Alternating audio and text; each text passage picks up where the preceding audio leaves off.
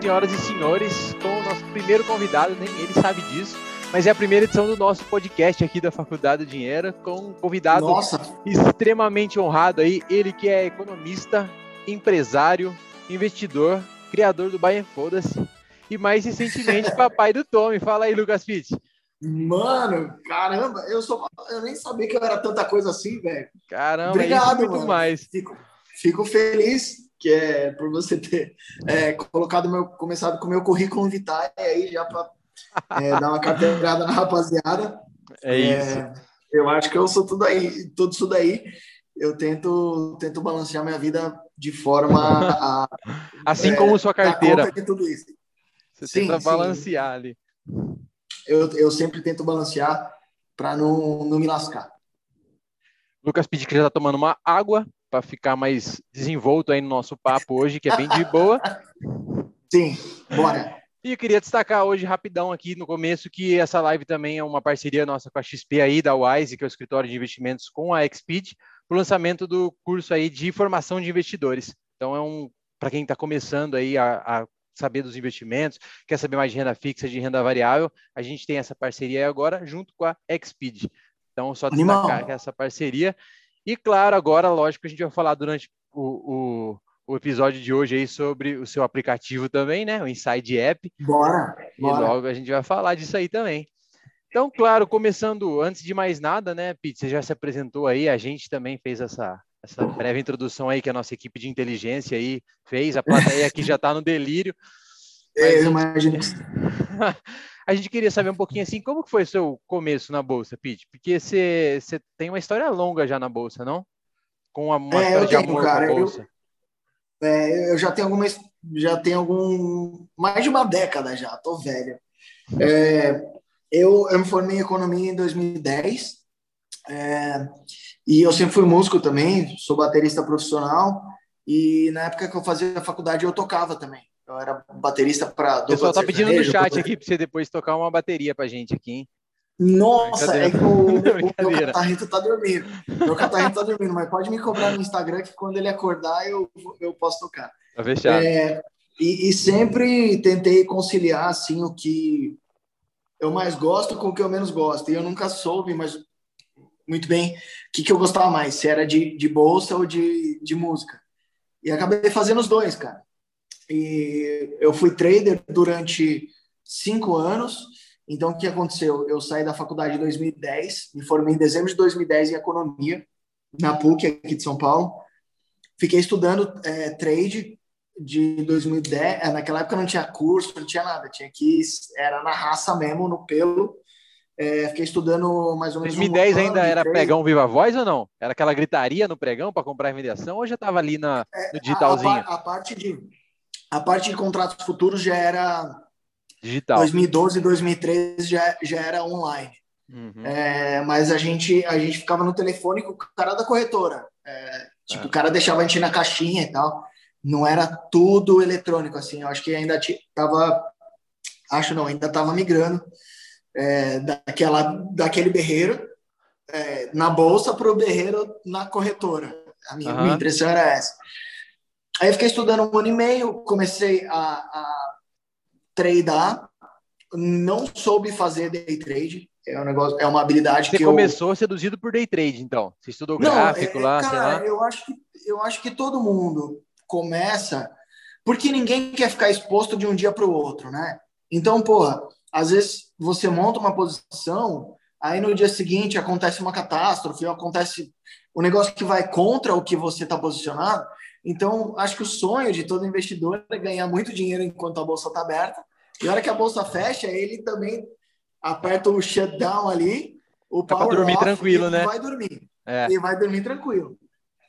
E aí, o que acontece? Eu, eu não sei se por incompetência minha, na época, mesmo eu tendo estudado bastante, e eu não sendo tão burro assim, é, aliava-se, é, naquele momento, 2012 para 2013, a taxa de corretagens muito altas, cara. Então, antes, um contrato futuro era entre, custava entre 20 e 30 é, reais para você operar um contrato futuro, coisa que hoje você consegue fazer De índice de de dólar, ali graça um por mini. algumas corretoras. De índice é mini? É, Caramba, 20 contrato reais. de mini.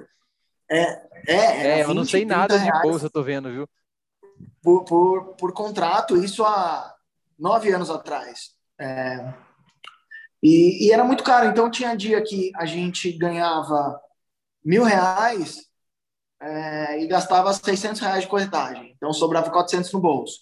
E tinha dia que a gente perdia os mil reais e tinha que, além dos mil reais, pagar os 600 de corretagem, porque o custo de você tentar acertar também existe. Uhum. Né? Então, é, naquele momento eu não soube fazer day trade e aí eu comecei a alongar as operações e eu comecei a me interessar por produtos é, um pouco exóticos, né? Porque normalmente o trader ele se ele, ele foca em dólar e índice e é. a gente percebeu que alguns outros produtos tinham uma liquidez muito interessante é, para fazer swing trade, ou seja, para você dormir posicionado.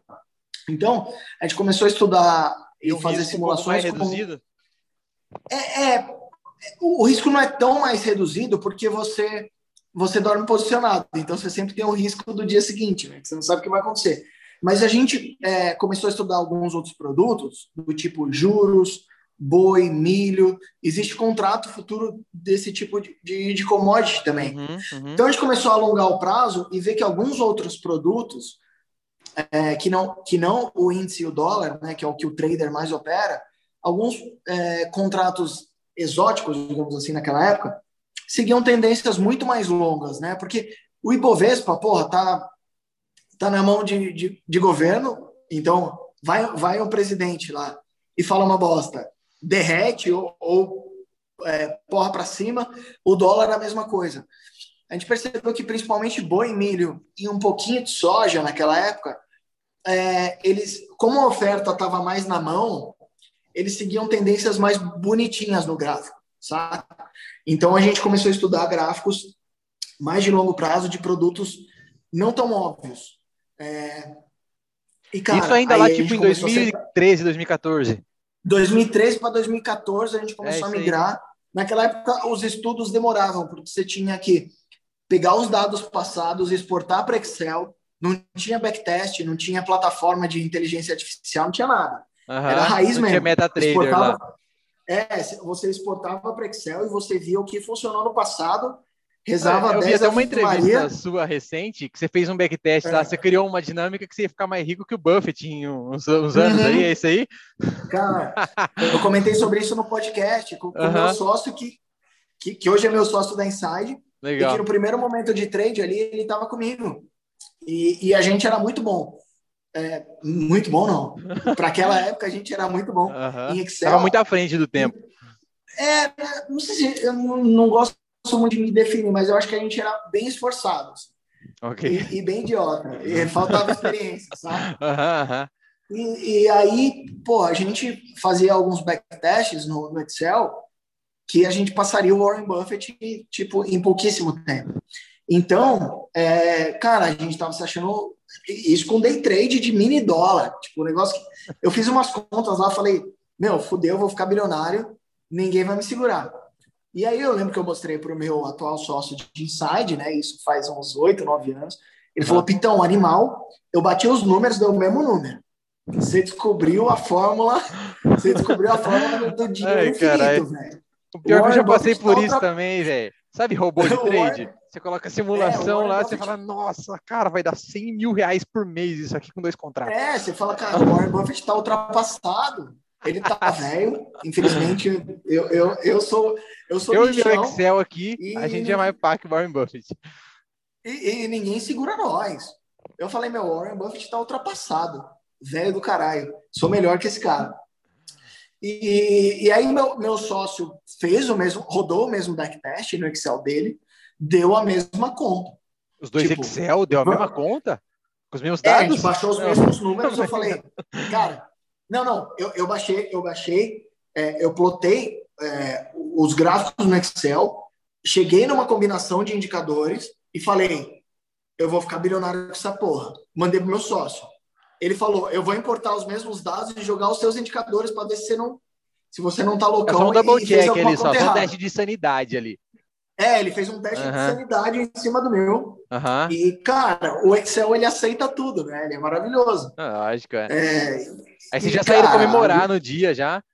Nossa, estamos milionário. na- na hora, Estouramos. na hora. Eu falei, estouramos, ninguém segura nós. É, a gente começou a fazer day trade na época. A gente falou, puta que pariu. Não é tão simples assim. É, na época a gente ficava, é, era no telefone, então a gente ficava no telefone com o cara do corretor. Então não, não tem o dinamismo, não tinha robô, não tinha nada que você Você poderia programar. combinar os indicadores lá no gráfico, pegar o telefone, ligar pro cara da corretora, mandar ordem. É, é, Nossa. Exatamente. Eu, eu, eu fiz a conta no Excel, aí eu coloquei no, num- numa plataforma gráfica que me dava indicação de compra e venda. E quando dava compra, eu tinha que ligar para o cara, pro cara comprar, e quando dava venda, eu tinha que ligar para o cara vender. Até o cara atender já tinha mudado tudo. Mas enfim. E aí, aí eu fui aumentando o meu tempo gráfico. Eu falei, porra, é, parece que quanto maior o gráfico, maior o risco, mas na verdade não. Porque é, tem produtos que seguem boas tendências. E a gente começou a alongar tanto é, em, em produtos que seguem tendências, tipo, é, eu lembro que no, no milho a gente tinha um gráfico trimestral, cara. Então, é, um candle era um, era um trimestre. Caramba, A a análise a você fazia por períodos tanto. longuíssimos, então, aham. É, longuíssimo. A gente portava dados de 10, de 20 anos de safra, de milho e tudo. Aí a gente começou a ganhar dinheiro. No boi, no milho e nos juros. É, no, no índice no dólar, que é onde todo trader tenta mirar, eu não fui bom. O meu saldo índice é a, a, a corretagem que eu gastei durante cinco Você anos. foi, tipo, totalmente na bastante corretagem. do que você começou. Tipo, você queria ganhar dinheiro rápido, É, eu- curto, pá. Aí foi, ah, vou alongando, e aí que eu tô ganhando dinheiro. É, exatamente. Aí eu fui alongando tanto que o, o meu sócio teve esse, esse insight. Ele falou, Pete, cara, estou estudando umas empresas, estou estudando com mentalidade de, de virar sócio. Começou a ler os livros do Benjamin Graham, do Warren Buffett, do Peter Lynch. Ele falou, eu não sei se a gente é tão mais inteligente do que é, a média das, das pessoas. Porque A gente e o nosso Excel gente- aqui, eu não sei se a gente é melhor do que o Buffett. Eu tava É, analisando é. melhor. Tipo, ele falou, cara, é, e o meu sócio, ele é um cara, é o meu sócio de inside hoje, inclusive, ele já é buy and holder há mais de seis anos. Ele saiu do trade antes de mim, porque ele, ele chegou nessa conclusão que, que as pessoas têm uma, uma inteligência meio que mediana. O que diferencia uma pessoa para outra é o esforço. E ele começou a canalizar o esforço dele, ao invés de análise gráfica, para análise fundamentalista. Então, é, ele, ele começou a estudar empresas, cara, ele ficou viciado em empresas. Ele falou, porra, eu quero ser sócio das maiores empresas do mundo. Então, ele começou a estudar empresas locais inicialmente, virou sócio de Vale, virou sócio de Petro, aí começou a estudar Ambev, que foi Isso a é primeira conflito de empresa, interesse, hein? a primeira, É o maior a primeira cliente da. empresa, primeira empresa que ele, ele falou, Pete, pode, posso comprar a Bev de olho fechado? Eu falei, mano, conta comigo, que é, essa eu garanto. Então a gente começou a estudar e, e é incrível porque começou com uma análise gráfica de um minuto, foi para cinco minutos, foi para uma hora, foi para um gráfico mensal, foi para um gráfico diário, desculpa, foi para um gráfico mensal, trimestral, anual. A hora que a gente viu, a gente só tinha em carteira coisas que faziam sentido para a gente ser sócio. Então a gente acabou virando buy and holders. Só que eu não tenho, na, na época eu não tinha tanto dinheiro, né? Como eu comentei aqui no começo da, da live, eu era músico, eu ganhava, mano, uma merreca por, por mês. E eu falei, puta, fudeu. É, não tenho dinheiro para ser um buy and holder que, que vai dar certo. Porque eu comecei a fazer contas de juros compostos, eu precisaria aportar todo mês. E, Falou, vai demorar um pouquinho para eu ficar rico.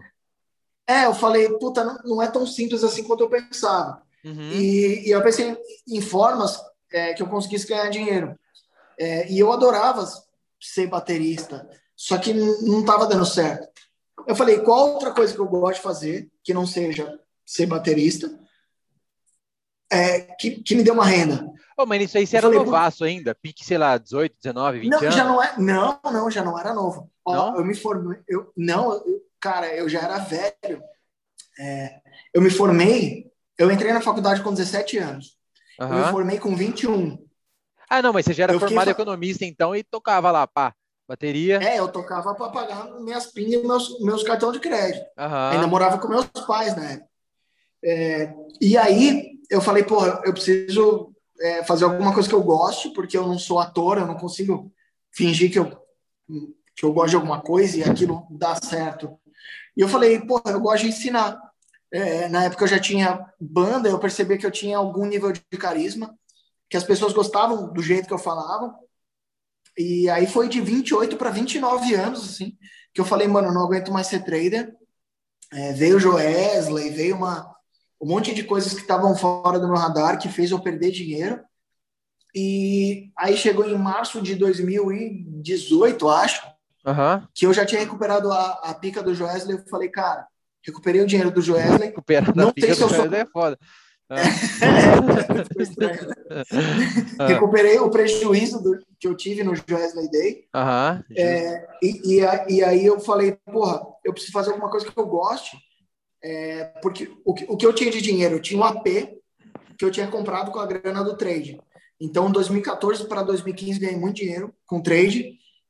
Eu não sabia se aquilo ia durar muito. Sabe quando você tem uma premonição? Tipo, isso aqui uma hora vai dar merda. Eu uhum. peguei e comprei um AP financiei, na verdade, um AP. Dei uma entrada, financiei, é, e aí aquele AP ficou lá. Então, quando eu recuperei o prejuízo do Joesley, eu vendi, eu falei, eu preciso fazer o que eu gosto. Comecei com o canal no YouTube, porque eu gosto muito de ensinar, eu adoro, mano, trocar uma resenha, tomar uns, da... mano, tomar uns Danone, falar de investimento, para mim, eu poderia ganhar metade do que eu ganho, que eu, eu faria com o mesmo tesão que eu faço. E aí, cara, o, o meu canal demorou para engrenar no começo. Eu que editava, eu que gravava, eu, eu não gosto muito de câmeras. É, eu me solidarizo é, com você, viu? É, é difícil, é meio é foda difícil, começo. É. é bem foda. E, porra, uma coisa é eu estar tá aqui com você trocando ideia, outra coisa é você ligar uma câmera e ficar falando para uma câmera tal. O meu começo foi bem difícil. É, só que, porra, eu persisti, é, depois de uns 10 meses, meu canal começou a ganhar alguma relevância. Eu demorei 10 meses para ganhar mil inscritos. É, eu demorei, eu acho que um ano para começar a monetizar meu canal. Aí depois que eu monetizei, eu já tinha um, um, uma gama tão grande de vídeos que aí decolou. Aí o Trademap me viu, aí o Primo me viu, aí um monte de gente veio em cima. Eu falei, caralho, que animal, eu acho que eu sou bom nessa porra mesmo. E, porra, aí o primo, o primo me chamou no direct, falou, mano, você é diferente. Acho que o primo até deve estar tá fazendo algum lançamento hoje. É, que... eu vacilei aí um pouquinho nessa data aí. Tentei competir com não, o Thiago Nigro, é meio complicado, né? Eu acho que dá pra Espairado. Nós é moleque É doido. igual o 5 Excel contra o Buffett, porra. Você é o meu Excel aqui. Você é meu diferencial, é... Exatamente. E, e, aí o primo falou, mano, vamos, vamos trocar uma ideia e tal. E eu troquei uma ideia, o, o primo me mostrou lá no grupo XP. Uhum. E a marca que, que mais deu match comigo foi a Clear, né? De cara. Que, que era os perfil de do, maluco. Do varejo, bando de né? maluco, uhum. taxa zero, correria. Então tem, tem uma relação muito boa com, com o grupo XP. É, mas, assim, quem vê de fora é, não viu os três anos passarem, né? Eu vi os três anos passarem. Vê as cachaças que foram... eu tomo, mas não vê os tomos que eu levo, né? É, exata, exatamente esse ditado. É, porra, e, e, eu tive que quebrar várias barreiras é, de, de aprender a falar com a câmera, de aprender a editar vídeo. Então, eu tive que me reinventar. Só que foi tão da hora o processo de ensinar pessoas e eu via que desde o começo do canal, porra, mesmo que tinha lá 10, porque todo mundo começa canal do zero. Você cria um canal no YouTube e tem zero pessoas. Então não tem desculpinha. Ai, eu, o meu canal deu certo porque eu tinha mais dinheiro. Não. Todo mundo começa balizado, na, fudido igual. É, e, verdade. e aí eu via que tinha 10 pessoas, 15 pessoas, 20 pessoas. E eu sempre tentava pensar é, em termos. Eu tentava enxergar pessoas do outro lado. E eu acho que foi isso que me manteve resiliente. Porque é, a minha. Quando tiver uma minha, pessoa interessada, né, do, do outro lado é, da tela, você está falando com essa pessoa. pessoa. É isso, cara. Eu acho que é isso. Esse é o Pita no internet... arquivo confidencial. Eita, meu! o filho da Maria Lúcia aí, galera. É, e, e, esses dias minha mulher post, fez um post é, dela falando do meu canal. Meu canal já tinha acho que uns oito meses. Tinha 84 inscritos, cara. Com oito meses, meses de canal. Cara, ela uhum. postou. Ela postou, meu, sigam o Pete e tal. Ele tá falando de investimento. Ele tá super focado no canal. Sigam ele. Tipo, já tinha mais de um semestre meu canal, com 84 uhum, inscritos. Uhum. Minha mulher me ajudando. É, e, tipo, cara, foi uma trajetória sensacional. É, é uma, hoje eu não tenho mais medo de dar errado, porque eu sei exatamente o tanto que eu perrenguei para dar certo. Então. É, que dar errado mim, é uma parte do processo, né, para dar certo. É, né? pra, cara, é exatamente. Você sabe, eu, tô, é. eu, eu, eu só dei certo porque eu tive tesão no processo, durante todo o processo, e eu tenho muito tesão hoje. Hoje eu sou empresário, pô, a gente já tem milhares de clientes na Inside, é, as pessoas me acompanham, as pessoas é, gostam, cara, da minha família, de, de, virou... É, a internet, quando você usa ela bem, ela vira uma comunidade muito legal.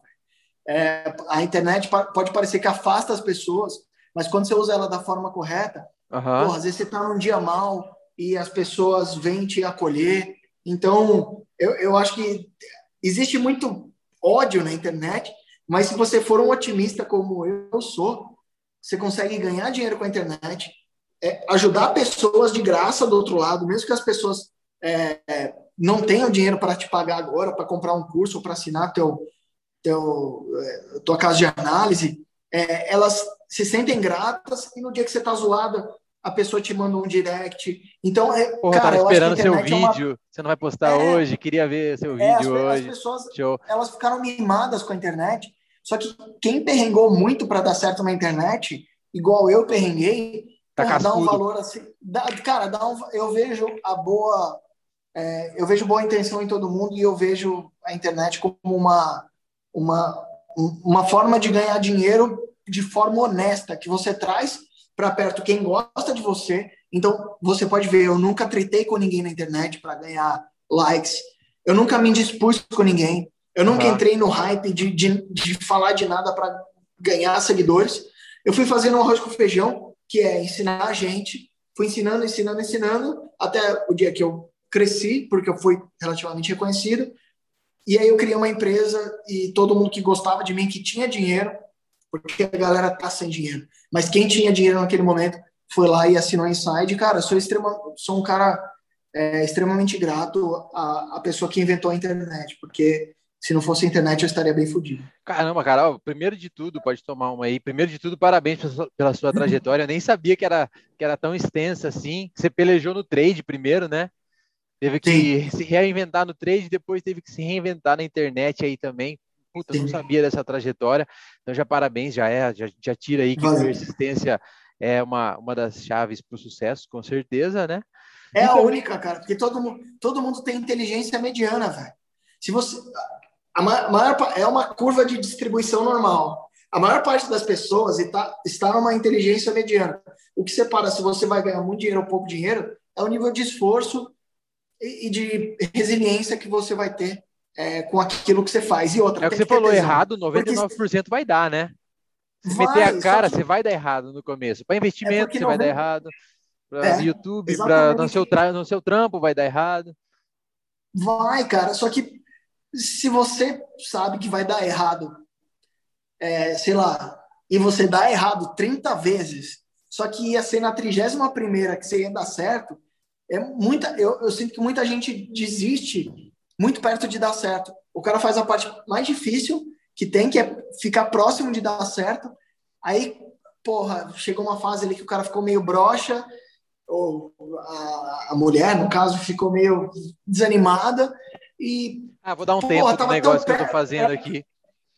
É, e, tempo... cara, e, e, e, eu sempre gosto de, de assistir é, sobre personalidades que se ferraram bem mais que eu. Então, a gente tem a história do Jack Ma, né? Do, do Alibaba lá. Um ah, mas recentemente se ele se ferrou bem também de novo, né? O cara sumiu umas duas semanas ali, voltou concordando com o governo chinês, né?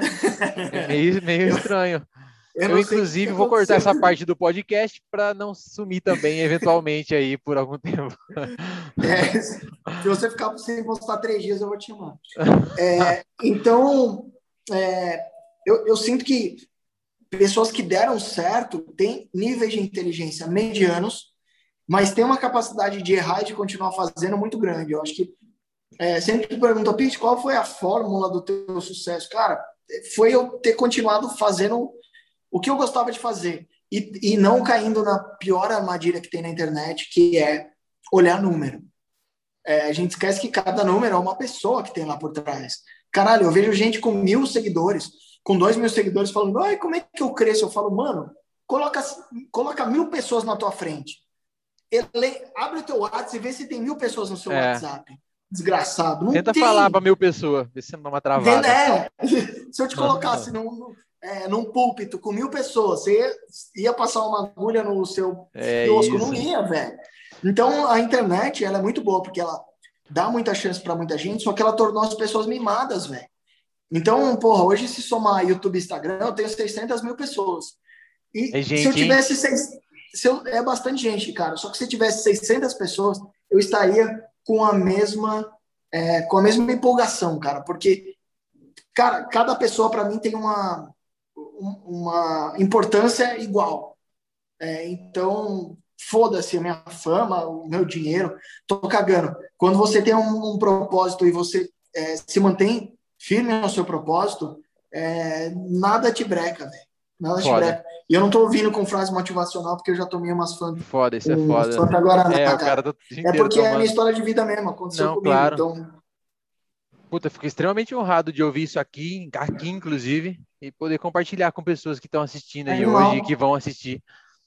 Uma baita história mesmo, parabéns. E falando em passar Valeu. agulha no púlpito, você estava é. falando sobre a sua, sua trajetória até chegar no Bayern Foda-se, né? Que é justamente Sim. a trajetória que você criou aí, vamos dizer, né? Primeiro assim, o que é uhum. Bayern Foda-se? E em 2020 aí que a gente passou essa baita crise que a bolsa chegou a perder 50% de valor. Chegou a não ser uhum. tão Bayern foda-se assim, não? Cara, eu acho que não. Eu acho que é, depois que eu me tornei empresário, né, que a gente criou a Inside, é, eu, eu, já tinha uma mentalidade Bayern foda-se, e o Bayern foda-se significa quais empresas que você gostaria de ser sócio, é, independente do comportamento de preço. Se subir ou se cair.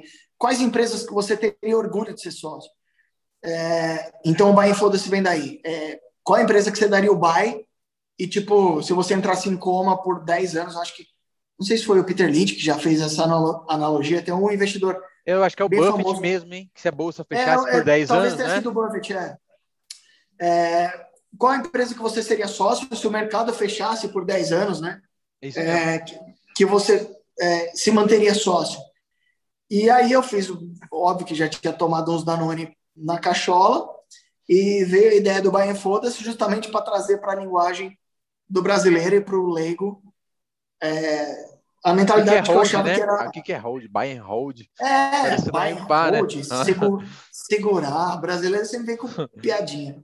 É, e, e, aí eu, fiz essa adaptação para o Bayern Foda-se e, cara, deu muito certo. Eu fui um pouco mal interpretado, né? Porque as pessoas, elas sempre querem te pegar no erro. E a internet, Distorcer, né? É. é é interpretação também, né? Mas foda-se, foda né? Cara, é 1% das pessoas que estão na internet que vão te odiar de qualquer jeito. É, e aí falaram, ah, mas isso significa que. Esse vídeo foi muito bom, vou dar um dislike aqui só para aparecer, né? é, e tipo, ah, isso significa que você deva parar de estudar a empresa? Não. Isso significa que você nunca vai mais olhar para a empresa? Também não. Isso significa que na hora que você toma a decisão de, de fazer o primeiro investimento na empresa, qual a empresa que você quer se tornar sócio? É só isso. É o buy and hold extremo do tipo, é, você se coloca com a mentalidade de dono, a mentalidade de empresário mesmo, de, de investimento de longo prazo.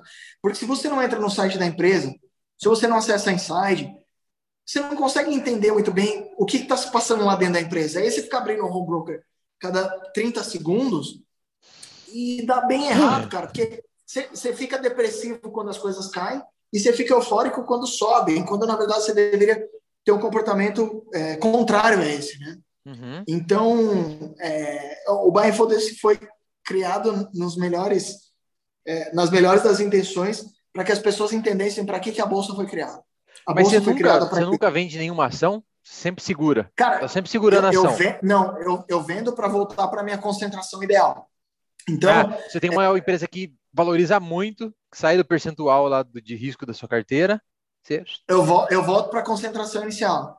Já tive que fazer isso com o VEG umas três vezes, com muita dor no coração. Uhum. E sempre tentando é, vender a ponto de não pagar imposto. Ok. É, então, eu tenho para mim, como regra de bolso, que eu não gosto de me expor mais de é, 10% no único ativo. E quando eu comecei a investir, VEG era uma empresa que já tinha 10% da minha carteira. Então, e ela Logo no começo ela já entrou no máximo ali do que você se permitia 300, colocar é, na, ela já entrou na, no carteira. máximo aceitável uhum. e ela subiu muito mais que a minha carteira. Então eu tive que é, é, ir descascando, né, e fazendo vendas para que ela voltasse para os 10%. E aí eu não pego esse lucro, enfio no, no bolso e vou no mercado e compro uísque. Eu vou rebalanceando nas empresas que eu já, que eu já tenho em carteira e que eu gosto bastante. E a gente criou um, um sistema grátis, inclusive, que, que te ajuda a fazer isso, que se chama Carteira Holder, que eu recomendo para todo mundo. Legal, onde que arruma esse sistema aí? Eu vou baixar aqui já. Carteiraholder.com.br. Ah, é? É outro site, é. então, além do, do é um você site. tem o Carteira Holder é, é, um site patrocinado pela Inside, então a Inside apoiou uhum. esse site. É, esse site tem a versão paga, acho que custa cinco reais por mês, alguma coisa assim. Ajuda demais. Só que quem é assinante da Inside ganha o carteira holder de graça. Tem, ganha um cupom para usar no carteira holder e conseguir rebalancear a carteira. Ah, show. E hoje você é totalmente buy and hold, Pete, ou não? E totalmente, totalmente carteira variável? Não faço mais trade. Tipo, é, combinação de estratégia você não faz, então. Tipo, tem bastante gente que não. faz, né? Tipo, ah, tem uma carteira de dividendos que eu vou construindo e uma de upside ali de empresa. Ah, não, tem. Ah, ah, nesse quesito tem. É, eu, eu tenho os small caps ali que eu acho que, que podem se valorizar e a carteira de small caps da Insight está indo muito bem. É, e a gente tem carteira de dividendos, tem carteira de ETFs que a gente lançou essa semana, tem carteira é, de, de, fundos imobiliários que quase nunca mudam, focada okay. só em dividendo. É, então, tem bem menos volatilidade várias, de fundo imobiliário, né? É, tem várias estratégias, mas são variações do buy and hold. Não, não descola muito. Ok, não, mesmo, não, mesmo não, small cap que você tem não é uma, small cap muito, muito arriscada ali que você quer pegar. Não, é uma, é small cap que eu, que eu gostaria de ser sócio. Okay. E aí, quanto maior o risco da small cap, menor a minha exposição a ela. É simples assim que a forma que eu, que eu invisto hoje é assim: quanto maior o risco, menor a minha exposição. Show. É, Inclusive, mas sempre pouco... empresa para ser sócio. Ah, ótimo. Inclusive, daqui a pouco a gente vai falar algumas ações aí para você, para falar se você investiria ou não, meu, o louco bicho. Logicamente, posso, posso falar aí, galera. Tem ou não na carteira?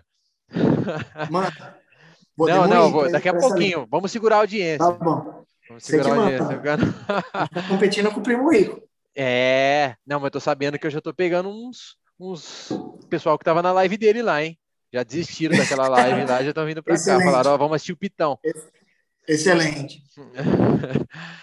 Uh, doutor, você acha que diversificar, igual você faz aí, colocar 10% máximo por ativo, máximo por setor, é você se permitir errar? Igual você estava falando aí sobre sua trajetória no YouTube, sua trajetória no Sim. próprio trade, você acha que dentro da Bolsa de Valores, você diversificar é, na verdade, você poder errar mais, vamos dizer assim?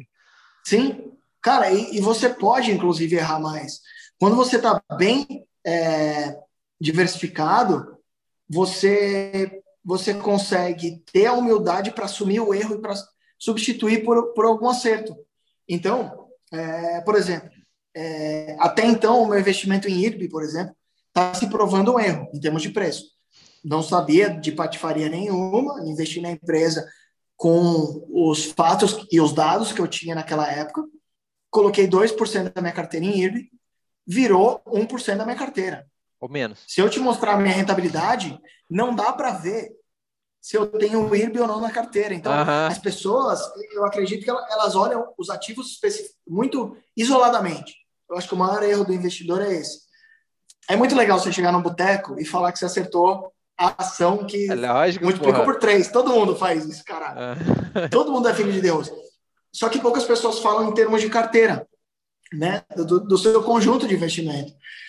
E na a gente gosta muito de falar é, em, em, carteira.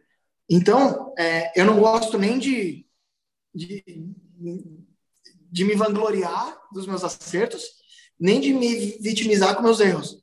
E como que eu consigo fazer isso? É, como que psicologicamente eu tolero o erro?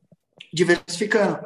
A diversificação ela nada mais é do que uma lição de humildade para você saber que você pode errar e que todo investidor de longo prazo erra e que você pode errar a maior parte da sua carteira. Então hoje eu devo ter quase 50 ativos em carteira, somando é, BDR, F é, imobiliário, é, fundo imobiliário, ações Brasil, é, porra, que mais? Comecei a investir em REITs.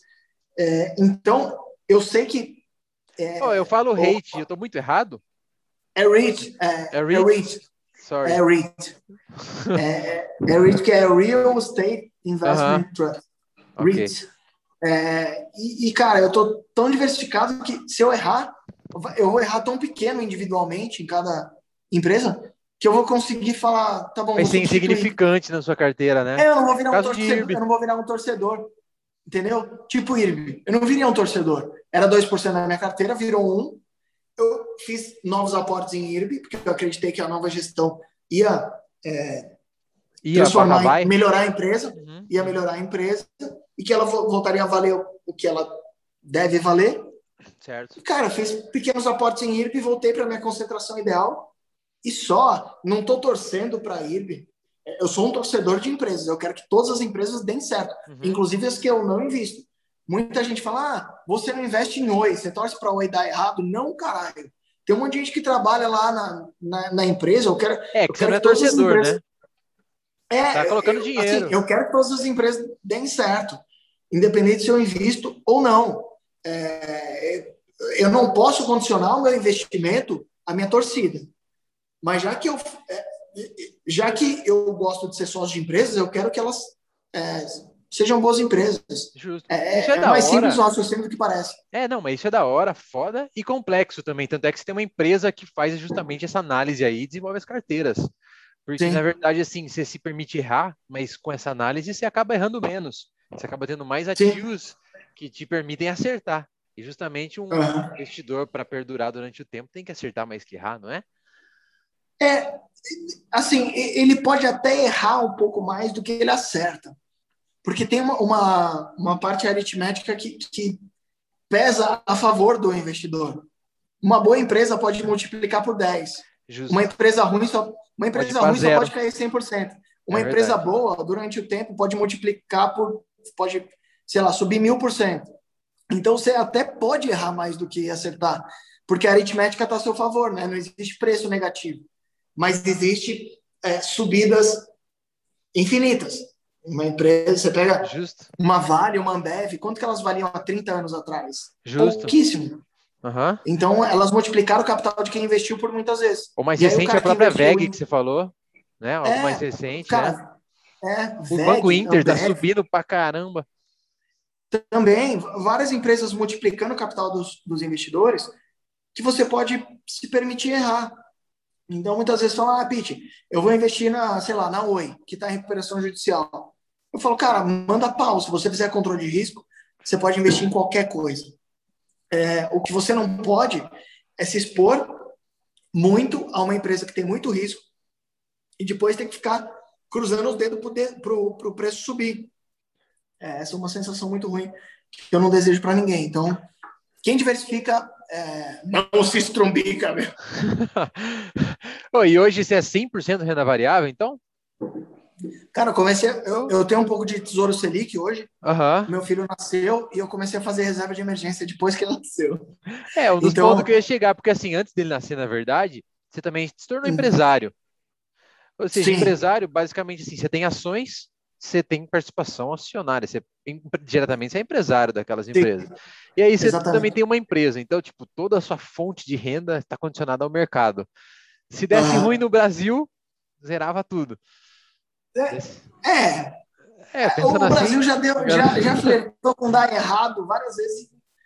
Assim, se tudo tender a zero, não é um problema do Brasil, é um problema do mundo de forma geral. Justo. Até mesmo porque hoje o, o, capital ele, ele tem muita mobilidade. Então, há 30 anos atrás, você não sabia direito o que estava se passando na Venezuela, na Argentina. Você não tinha como se preparar, você não estava lá. Hoje em dia, com a internet, você sabe o que está acontecendo no mundo inteiro. Então, se você sente que o risco do Brasil está aumentando demais, é, se, se é, vem um governo um pouco mais socialista, um governo que taxa muitas empresas, você pode ir movendo o seu capital de forma muito rápida, né? Rápida. É, é, é muito ágil hoje, cara. É, então não tem mais desculpa. Antes você tinha uma simetria de informação muito grande. Hoje não tem. Hoje você sabe o que está acontecendo no mundo inteiro é, e você consegue. Se você falar, ah, não estou mais confiante com o Brasil, estou confiante com as empresas de tecnologia Chilenas. americana. É. Chilenas, foda-se, cara. Hoje em uhum. dia você. É, e outras, se você abrir, é, abrir conta numa, numa corretora americana, por exemplo, você consegue comprar ADRs, que são recibos de, de empresas do mundo inteiro. É, de, ou de qualquer de lugar do mundo, justo. É, de qualquer lugar do mundo, na, na Bolsa Americana. Então, você, hoje o capital tem muita maleabilidade e tem muita informação. É, é aquele ponto. Se você tiver diversificado, você se mantém humilde. Se você está humilde, você está sempre aprendendo. Se você está sempre aprendendo, você está sempre tomando as melhores decisões. Então, é, eu, eu, acho que a diversificação é a base de tudo, porque ela te permite mudar de ideia. O cara que está muito concentrado, ele fala, porra, tô com 30% em, sei lá, qualquer empresa. Sei lá, OGX, uma empresa que teoricamente deu errado. Okay. Tô com 30% em OGX. Já tá te... O que eu tinha investido já quase está valendo zero. Será que eu vou mudar? Eu acho que não. Só que se você tem 3% em OGX, você fala, porra, vou mudar, pegar esse cacareco que sobrou e colocar numa empresa que eu gosto mais. Então, acho que a, a diversificação é a base. É, te permite ser flexível, né? Porque se, também, se uma empresa se acaba desacreditando, é uma percentual muito pequena da sua carteira, uhum. você consegue se desprender mais rápido, justamente sem pagar imposto, talvez, ou algo nesse uhum. sentido, nesse racional, né? É isso. Faz sentido. Exatamente.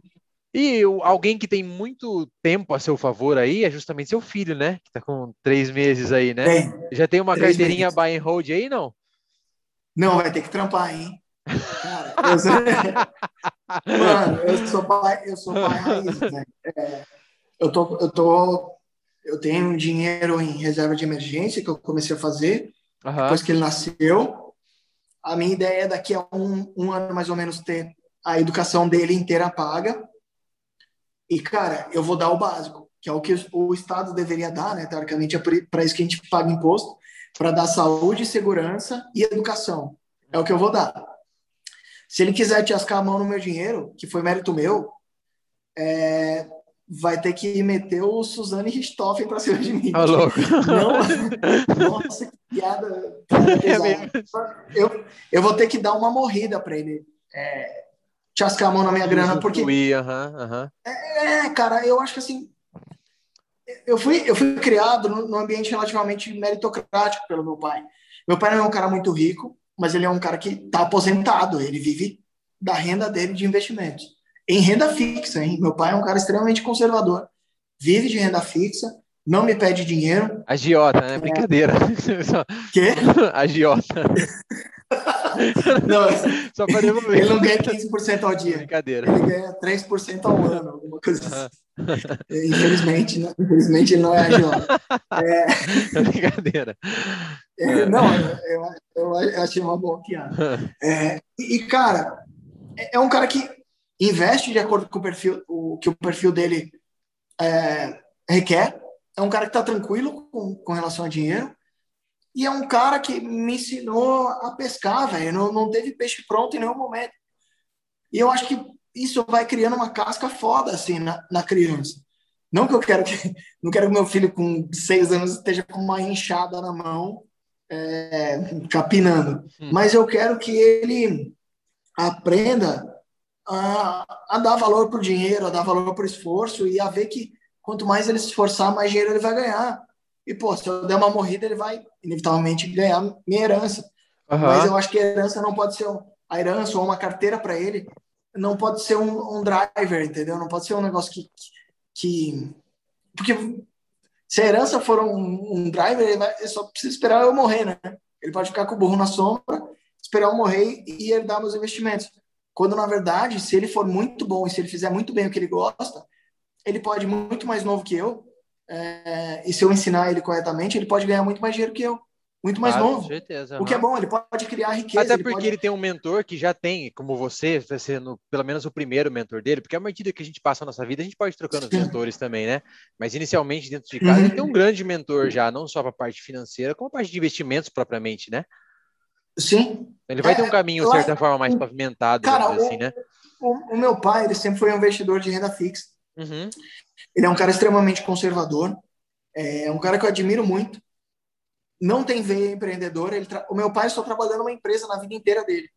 Ele passou num concurso da Petrobras, aí entrou na petroquímica, aí essa empresa foi sendo adquirida e depois virou a Braskem, uhum, que é hoje negociada em bolsa a Braskem. Uhum. Ele só trabalhou em uma empresa a vida dele inteira.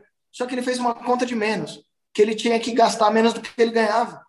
E deu certo para ele. ele. Ele é engenheiro, ele é bom de conta. É, dá certo, né? Só que, Esse cara, cálculo, tem né? gente que é muito. Tem gente que é boa de conta, é, tipo o meu pai, que é engenheiro, e que não consegue é, gastar menos do que ganha. É simples. Meu pai, ele fez uma conta de menos a vida inteira dele. E, porra, eu sempre estudei nas melhores escolas. É, não, não tenho nada para reclamar do meu pai. Acho que ele me criou com valores e com uma boa educação. E só. E só, e, ah, e no dia do Joesley, ele me emprestou 60 mil reais também. mas depois eu dei uma BMW para ele de 200 conto. Mas então, ele te emprestou para quê? Para você comprar mais ação ou não? Não, não. Na, na, época era contratos futuros. E para você operar contratos futuros, na época eu era trader né, do Joesley, você tem que deixar um dinheiro em garantia e você tem que pagar o ajuste diário. É, então, se você erra hoje, você tem que pagar amanhã. Justo. Então, eu, tive que, eu tive que fazer essa essa Nossa, conta de chegada. Cara. Entendi. Mano, eu depois de. Oh, vou te falar uma, confessar uma coisa também. No, no carnaval do ano passado, não, passado não, retrasado, eu tinha dormido comprado também. Com quatro mini.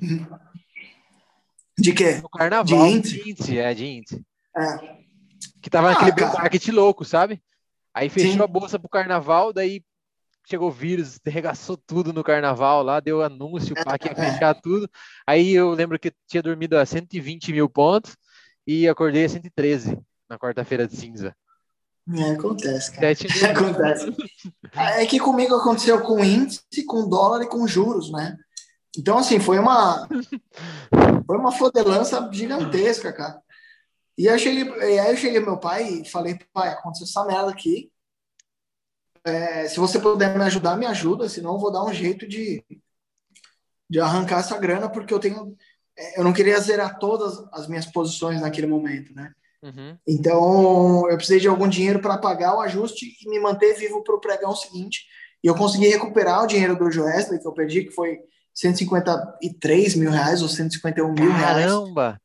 É, em tipo. Um dia, assim. 10, não, em 10 minutos. É. Tipo, já abriu fudendo tudo. 154 mil reais um dia, em 10 minutos. Acho que foi por aí. Depois vocês assistam o vídeo. Tem um vídeo, eu gravei um vídeo mostrando a nota de corretagem. O dia Quando que eu, eu perdi cortar isso, eu vou colocar esse vídeo na descrição lá, cara. É, pode colocar. Tá, tá aí no meu YouTube. Ok. É um dos vídeos mais vistos, né? O brasileiro adora ver. Adora ver tragédia, né? Porra, abraço da Atena. Cidade alerta da vida é, real. É. E, e, cara, aí meu pai me ajudou a pagar o ajuste, uma parte do ajuste daquele dia. E só que ele me ajudou e ele falou: Meu, você tem que ver se para onde você está indo você, é o que você quer mesmo, né?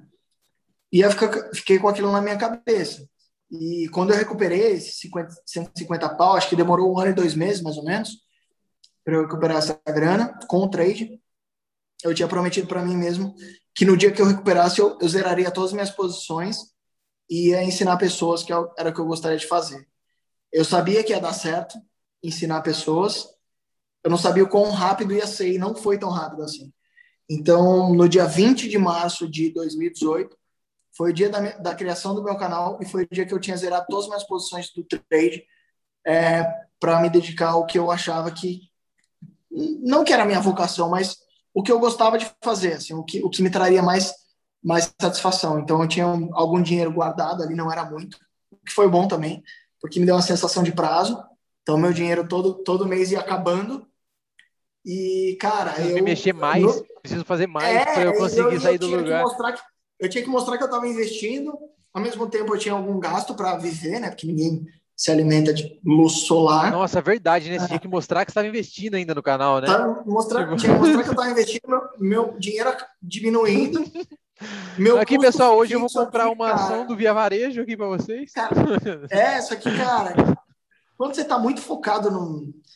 Quando você está obcecado por alguma coisa, você, você não vê muito isso. Eu, eu até evitava abrir o extrato bancário, que eu falava, mano, eu tô, eu tô no caminho certo. Eu não sei o quanto vai demorar mas eu sei que se eu gravar um vídeo por dia, acelera o processo.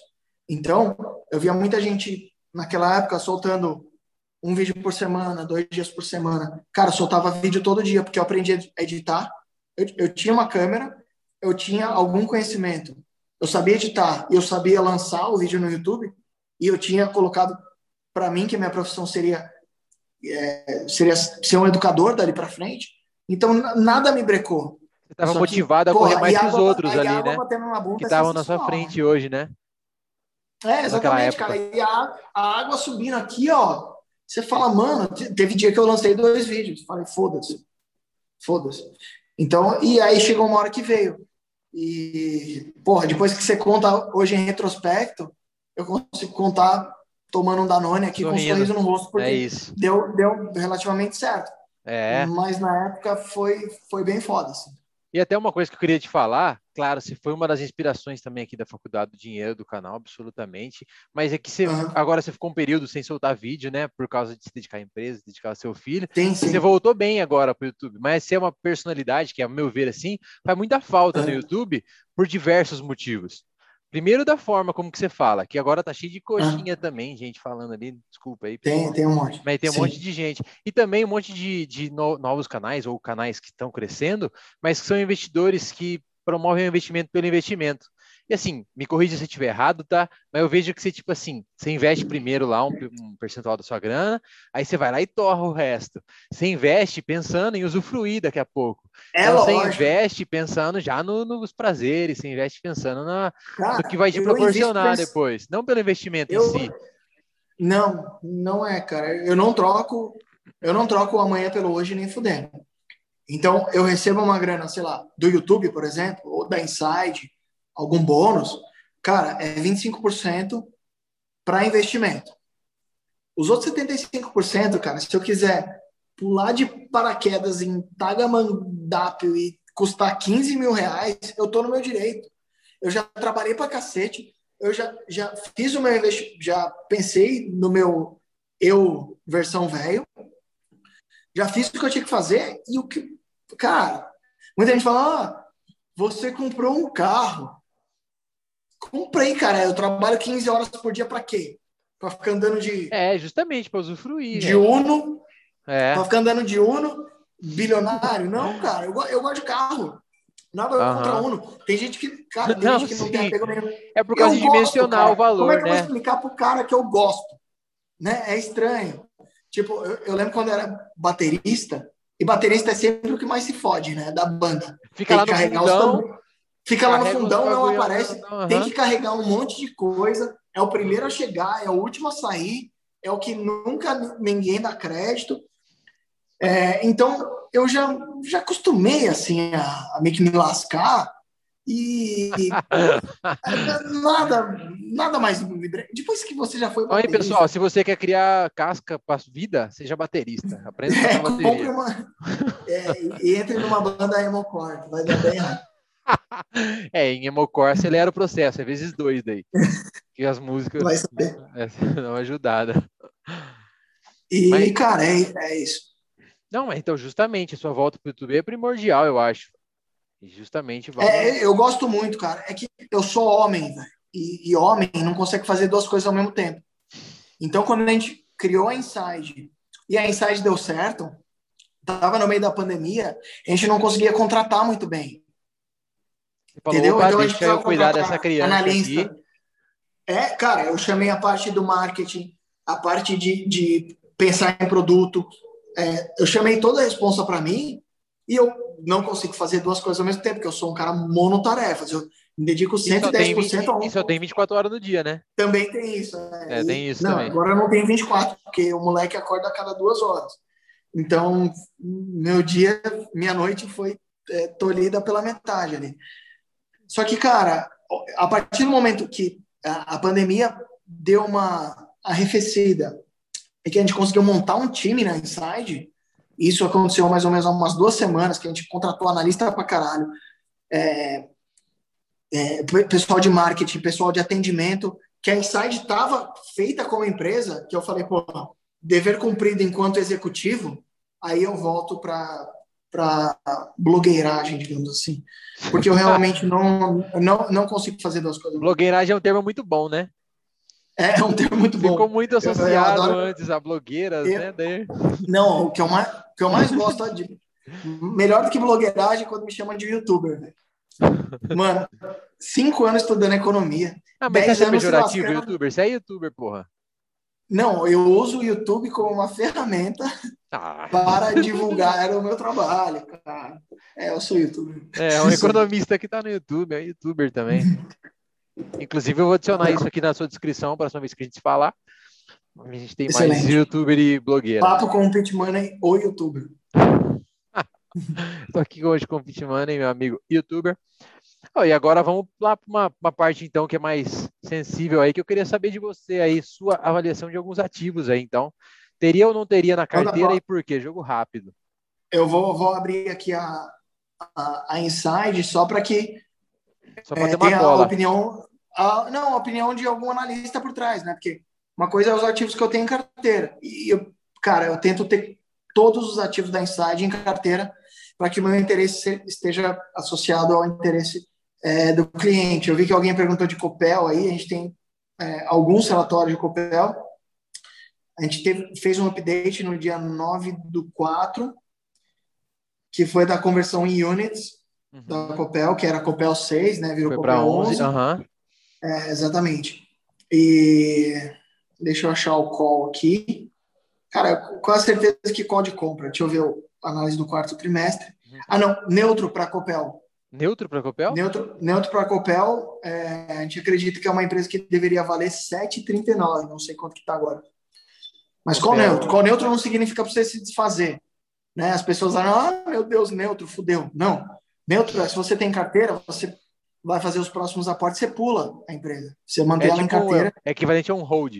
É tipo, segura. É, um hold, é, você no, no aporte você não não canaliza aportes novos para ela. Uhum. A gente prefere uma Engie, Transmissão Paulista, algumas outras empresas do setor a gente está mais confiante. Interessante que é exemplo do que você fez do Buffett lá, de fazer o backtest. A gente tem uma sériezinha aqui também, que a gente pega os últimos cinco anos das empresas pagadoras de dividendos e fala daí para o investidor quanto que, se ele tivesse reinvestido esses dividendos, quanto que ele teria hoje na empresa, em renda passiva, etc. Isso é legal. É, é, é, legal, mas é foda você olhar para o retrovisor e falar que vai dar para frente, né? E Copel está justamente, acho que em terceiro do nosso ranking, ali atrás de Taesa e Sanepar, se eu não me engano, até o momento. Né? Ah, em, termo, em termos de, de rentabilidade é, passada. De, de utilidades públicas, anos. né? É, se você pensar em utilidade pública, né? Tipo, eletricidade, saneamento. Cara, a gente gosta bastante de Sanepar. É, a gente acredita que é uma empresa que sofreu com o fato de ser estatal, óbvio. Recentemente sofreu que... ainda, né? Por causa da regulamentação, né? Ah, não é... vai colocar ajuste se eu não, se eu não deixar passar. É, ela... A gente até subiu um update que ela conseguiu fazer um reajuste tarifário. No dia 19 do 4, a gente subiu um update aqui na Inside é, que ela conseguiu fazer algum reajuste, mas não foi o tanto que deveria ter sido, cara. Porque, é. mas a gente, é, a gente acredita bastante em Sanepar. O Fernandão, não sei se conhece o nosso analista Fernando. Opa, não, é sócio. Fez o. É, não, o Fernandão não é sócio, o Fernandão ah, é? é? analista. Ah. Não dá ideia que ele vai pedir participação, cara. Fernandão. Vai que ele tá na live. é, a gente acredita que Sanepar é uma empresa que deveria valer R$ 27,90, de acordo com o valuation do Fernandão. Eu não sei quanto que está valendo hoje Sanepar. Tá vamos dar uma olhada aqui, rapidão. Sanepar Unit, né? 21,42. 21,42. Um upside de 30% aí. É. É. É, é bem. 28,5, assim. É um bom upside. Aham, aham. O que mais que a, que a galera tá perguntando aí? Ó, tem um cara aqui, ó, o, inclusive um abraço aí para Alexandre Silva, que falou assim: qual a melhor ação que eu devo comprar hoje? Caralho. Então vamos lá. Alexandre, tem que ter várias ações, cara. É. Não existe essa para comprar hoje. Eu não sei quando que você quer vender. Eu não sei se você quer vender. É, eu acho que a pergunta do Joselito é mais interessante, né? Se o Banco do Brasil está bem descontado. A gente Essa acredita é uma das ações que eu ia falar para ti aqui, Banco do Brasil, cara. Cara, para quem Safra, tem algum nível de tolerância. O Banco Safra soltou uma análise de Banco do Brasil ontem. O pessoal vai Com recomendação de compra? De compra, é. O pessoal vai 50 reais. É, a gente a gente está com recomendação de compra também, com um preço justo de 46 reais. Bem próximo ali, excelente. É, Pô, não é. fica abrindo muito suas recomendações, não. Fala que se quiser saber mais, link na descrição, arrasta para cima. Não, cara, a gente, tem, a gente cobre mais de 100 empresas, dá para falar de umas 10 tá aqui, E outra, tem temporada, a gente entrou em temporada de balanço agora, né? Justo, começa então, hoje. É, eu acho que hoje começou com Impera Pharma, né? Itaú amanhã, eu acho. Uhum. Então, é, não que vá mudar o nosso call, o nosso call raramente muda, mas muitas vezes a gente embute as novas expectativas no, no preço justo, né? Uhum, uhum. É, eu vi que o Ricardo aqui. Cara, comecei a seguir teu canal, não seguia. Faculdade oh, do Dinheiro. Valeu, moleque. Aí, ó, agora Animal. eu ganhei o dia. Obrigado. Valeu. tô seguindo aqui, tô vendo a galera Deus. do chat. Valeu. Tô vendo a galera do chat é, perguntando se comprar BDR e investir em corretor americano. Acho que o Ricardo é Ricardo que perguntou. Cara, abraço, Ricardo. eu acho que assim, depende do, da, do motivo pelo qual você investe nessas empresas. É, eu invisto lá fora justamente para me expor a empresas de tecnologia, que a gente não tem muitas é, opções aqui no Brasil. Uhum. É, a, a, gente tem poucas opções no Brasil de tecnologia de empresas brasileiras. Então, você tem Sync, que é local web, é, TOTUS, sei lá, Card System, talvez. Lá uhum. fora, se você pensar nas 10 principais posições é, de empresas gringas, das 10, umas 7 deve ser de tecnologia. Então, acho que para comprar Facebook, Amazon, Google, é, Netflix, Apple, Microsoft, você pode comprar via BDR. Fica tudo na sua corretora. Agora, tem algumas empresas que são boas, mas que não, não tem liquidez nas BDRs. Aí eu, aí eu abriria conta lá fora e, e investir lá fora. Depende do tamanho da exposição, então, vamos dizer assim, né? Porque quase como se tipo, você investir lá fora, ter uma blue chip na carteira, é quase que uhum. primordial antes de você ter uma pequena empresa, eu acho, antes de, de tecnologia, né? A não ser que você tenha muita é, certeza do que está fazendo, né? É, tem que lembrar que a gente é, investir nos Estados Unidos, você está investindo num, é, num, num país que você não reside, né? Então, é. Você manja das empresas, porque as empresas têm porte global. É, porque você usa mas, elas aqui, é. Uhum. Mas, é, as empresas que são focadas nos Estados Unidos você não conhece tão bem. Sabe que então, existe uma empresa que chama Apple, só que não é a Apple da maçã, é uma Apple Home Care, se eu não me engano, alguma coisa nesse sentido. Nossa, Ela não, paga cara. excelentes dividendos. Quando eu estava procurando sobre Apple, eu achei essa empresa lá. Só que não tem BDR, né? E aí eu quase que tentei procurar o uhum. ticker de Apple errado ali. Acho que é APL, a APL, não lembro agora. É, a APL, a APL 34 é o ticker da BDR da Apple. Uh -huh. né? Então essas empresas têm bom, boa liquidez em BDR. É, só que tem empresa que não tem. E aí você tem que abrir conta numa corretora americana e mandar grana para fora. O Everton perguntou: tem alguma empresa de tecnologia? Everton, tenho todas essas que eu falei. É, de tecnologia. Então, tem Microsoft, tem o Apple, tenho um pouco de Netflix, que eu considero uma, uma empresa de tecnologia. Tesla, tem ou não na é. carteira? Não, não tem a Tesla. Hum, não tem. Essas empresas muito disruptivas, assim. Até eu ia vou, vou, vou puxar uma Cara, coisa para já. Eu gosto, eu acho que dá, cabe alguma posição. É, só que eu sempre penso que uma empresa que sai muito na frente, igual a Tesla saiu, tem um custo disso. Então hoje você vê BMW, Audi, com carros muito mais bonitos, tão elétricos também, Volvo, A Volvo tem um carro Não, elétrico. se você é somar o market cap de BMW, Mercedes, Ford, GM, dá o market cap da Tesla. É, exatamente. E aí eu falo, porra, tá bom, a Tesla inovou. Cara, eu pago o maior pau pro Elon Musk. né? Eu tô, eu tô falando sobre a empresa Tesla. É, eu acho que é os preços que ela está sendo negociada e o tanto de inovação que ela vai ter que fazer para que esse preço se justifique não compensa para mim. E eu vejo, é, cara, como, como eu disse um pouco antes aqui no, no vídeo, eu, eu sou fascinado em carro, cara. Eu adoro carro. E eu adoro carro alemão. Então você vê, tipo, a Porsche não tem. Tá? Antes que me sequestrem, não tem esse carro. Mas você vê a Porsche, você vê a Porsche com a Porsche Taycan, cara, que é um carro 100% elétrico, é um canhão. Cara, muito mais bonito que um Tesla, mais barato que um Tesla. E, tipo, a autonomia é muito próxima de um Tesla. É, Uhum. então, acho que a Tesla é uma empresa extremamente disruptiva, mas eu não sei se justifica. Para mim, não justifica o investimento. Ô, Mas cabe pra- um programa só para falar de Tesla, né? Mas Ah, tem muita coisa para viajar da Vou Tesla, te, né? vou te mandar o contato do Fábio Holder, ele, ele Boa. conversando. Mano, Eu olho pro carro, Pô, você cara- carro, eu olho pros carros da Tesla, velho. Eu falo, não compraria essa porra nem fudendo, eu acho uns carros horrorosos. E não, não compraria, eu me, eu me coloco às vezes no, no- como você No lugar do consumidor. dono, né? Consumidor e dono, você se coloca, né? Então a Tesla daí é uma coisa que você faz essa avaliação, né? Se bem que esses dias eu sou acionista do Itaú, né? Fui acionista, fui no Itaú, fui tratado mal pra caramba. Então, eu não sou muito dono do Itaú, não. Chuta a porta lá. É, Sabe quem eu um caixa sou? eletrônico. Cara, Eu que quer, pago caixa eletrônico. Não, louco. Oh, e até falando em Tesla aí, que é tão disruptivo assim, que a gente tá tão devaneando, o que você acha de criptos? Bitcoin tem ou não? Não invisto, cara, não invisto. Não vou investir. Eu acho, posso dar um chute. Já tomei uns riscão, vou dar um chute. Boa. Eu acho que é daqui melhor, a é 10 mais anos, sincero. Ah, eu acho que daqui a 10 anos a gente vai falar, mano, lembra que tinha gente que investia em Bitcoin. Eu acho que vai acontecer isso, cara. Porque o, a- o dinheiro, ele é, já tá. Ele Ela não virando pode entrar um pouco na muito tempo. convexidade do que você está falando? De tipo, ah, tem você 2% pode de IRB. Ah, vou ter 2% de Sim, Bitcoin, porque é sim, pode. convexo. Eu não tô falando para não investir.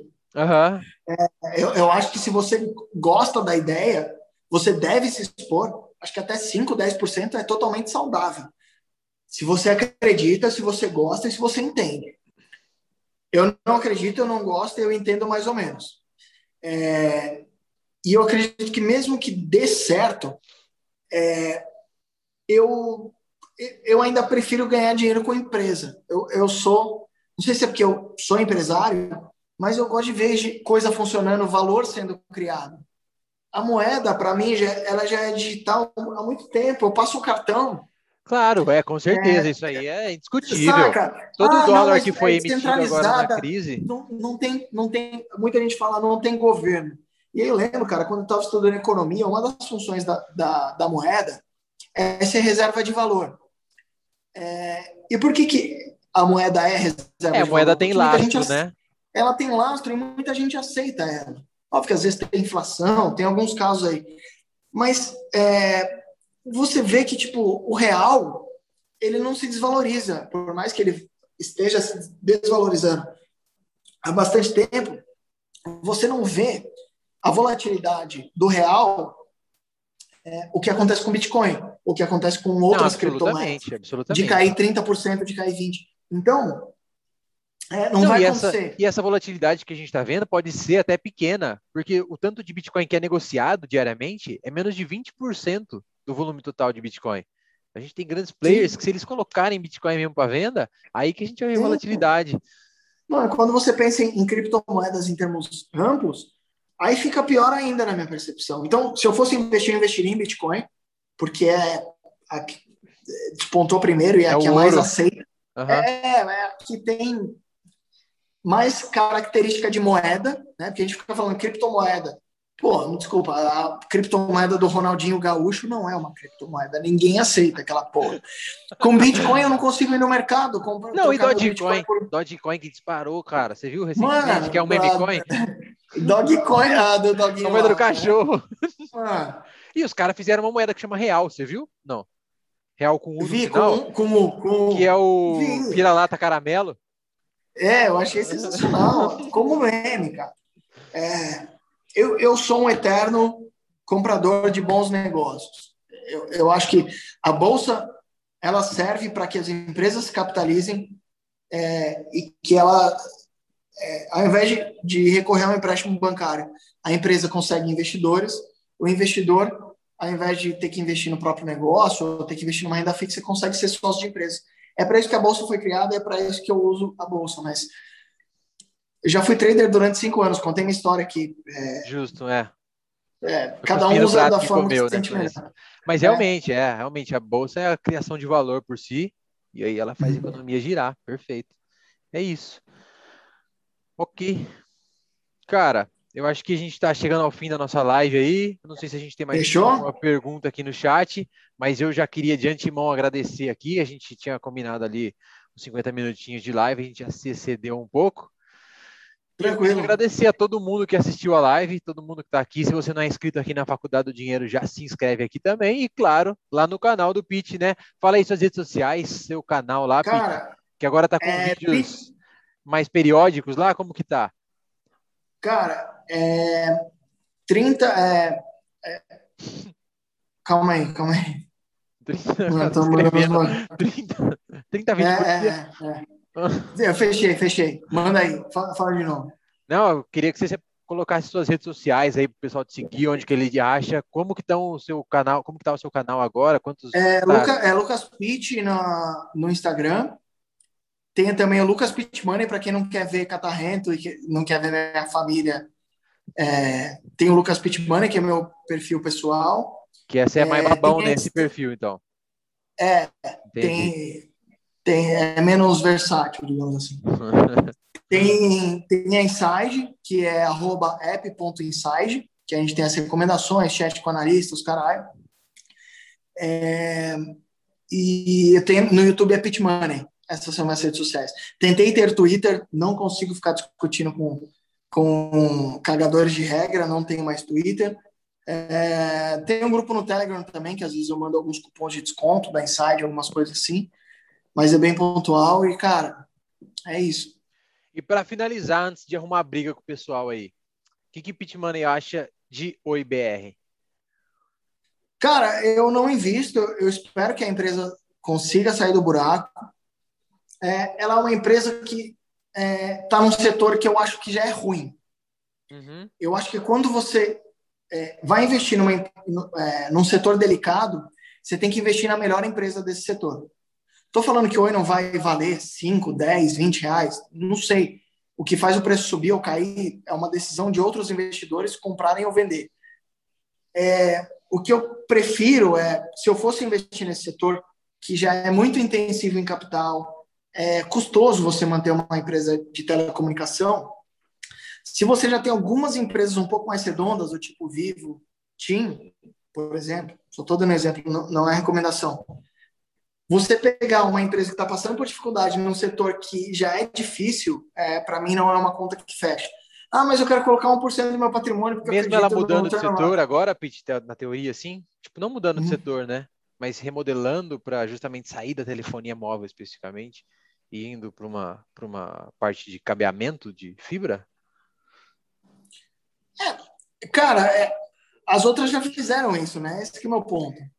Já fizeram é... isso. Uhum. Estão fazendo cada vez mais, né? A própria Vivo, né? É, é, a competição é bem grande. Assim, como é que você decide se você vai usar Claro, Net... É, não, Net é da Claro. A Claro, a, a Oi, Vivo. Ou a Vivo, sei lá. Ou a internet do seu como... Jorge, que tem lá na sua cidade também, né? Tipo, que? uma internet, uma internet local que você tem aí. É, ah, como é que você decide? Né? Uhum. Como é que você decide?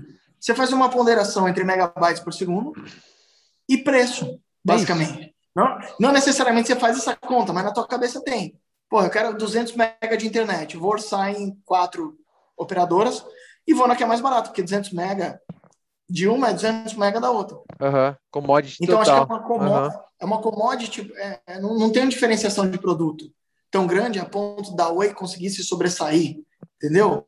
É, porra, a Vivo já tem fibra sei lá, instalei há cinco anos atrás, Vivo Fibra. Então, eu vejo hoje a Oi tentando, tipo, não ter mais orelhão e migrando para fibra, mas já, já fizeram isso antes, saca? Então, tipo, eu acho que já é para você entrar no, num setor difícil, que você entre numa empresa menos é, perigosa. Okay. Essa é a minha percepção. Perfeito. E com isso, quer deixar uma frase de encerramento aí, Pete? Cara, não, eu, eu um pensamento. Eu queria dese, desejar Bebam bons, água. bons investimentos, bons investimentos Usem filtro solar. todo mundo. E e, cara, é, é, assim, você tem que estar tranquilo com seus investimentos, com o seu perfil de risco, porque senão quando cair você vai zerar e quando subir você vai comprar. E não é isso que você deveria fazer. Você deveria, é, quando você manja muito do que você investe, o porquê que você investe, ou seja, quando você tem um racional muito, muito claro na sua cabeça do porquê que você está trocando seu dinheiro por aquele outro ativo, ele caindo não vai te deixar mais puto e ele subindo não vai te deixar eufórico. É, e se você conseguir evitar essas duas sensações, você vai ser um bom investidor. Essa é a minha dica. Show, equilíbrio sempre. Obrigado de novo, cara. Parabéns por todo o trabalho. Show. Muita saúde para você aí, para seu filho, para todo mundo da sua família. Valeu, man. E muito obrigado a todo mundo que acompanhou. Sigam o Lucas Pitt nas redes sociais, a gente vai deixar aqui na descrição. Siga a Faculdade do Dinheiro em todas as redes sociais também: Instagram, YouTube, Twitter, TikTok. Brincadeira, TikTok não tem. Valeu, até a próxima. Falou, pessoal. Boa noite. Valeu. Falou, valeu, mãe. Abraço.